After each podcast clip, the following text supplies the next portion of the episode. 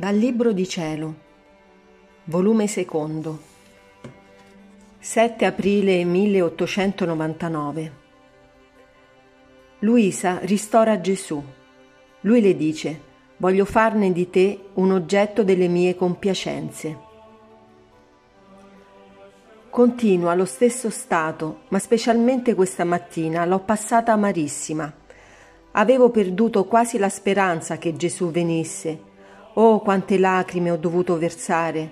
Era proprio l'ultima ora e Gesù non ci veniva ancora. Oh Dio, che fare?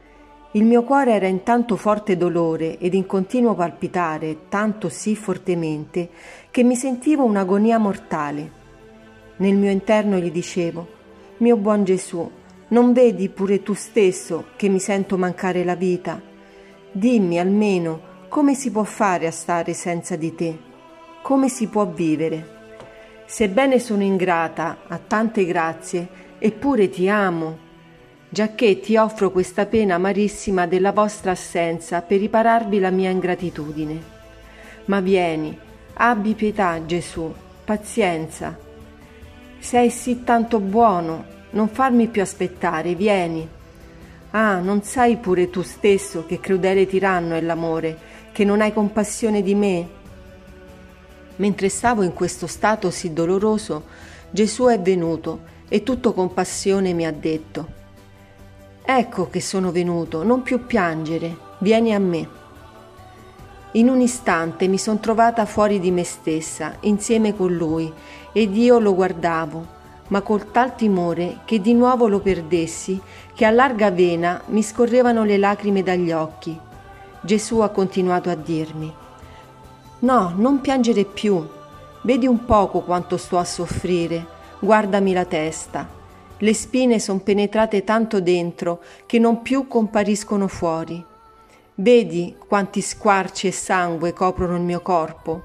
Avvicinati, dammi un ristoro. Occupandomi delle pene di Gesù, ho dimenticato un poco le mie e così ho incominciato dal capo. Oh, quanto era straziante vedere quelle spine così incarnate dentro che appena si potevano tirare. Mentre io ciò facevo, Gesù si lamentava tanto, era il dolore che soffriva. Dopo che ho tirato quella corona di spine tutta spezzata, l'ho riunita insieme e conoscendo che il maggior piacere che si possa dare a Gesù è il patire per lui, l'ho presa e l'ho conficcata sulla mia testa. Poi, una per una, si è fatto baciare le piaghe ed in qualche piaga voleva che succhiassi il sangue. Io tutto cercavo di fare ciò che lui voleva, ma in muto silenzio, quando si è presentata la Vergine Santissima e mi ha detto Domanda a Gesù che cosa vuol fare di te.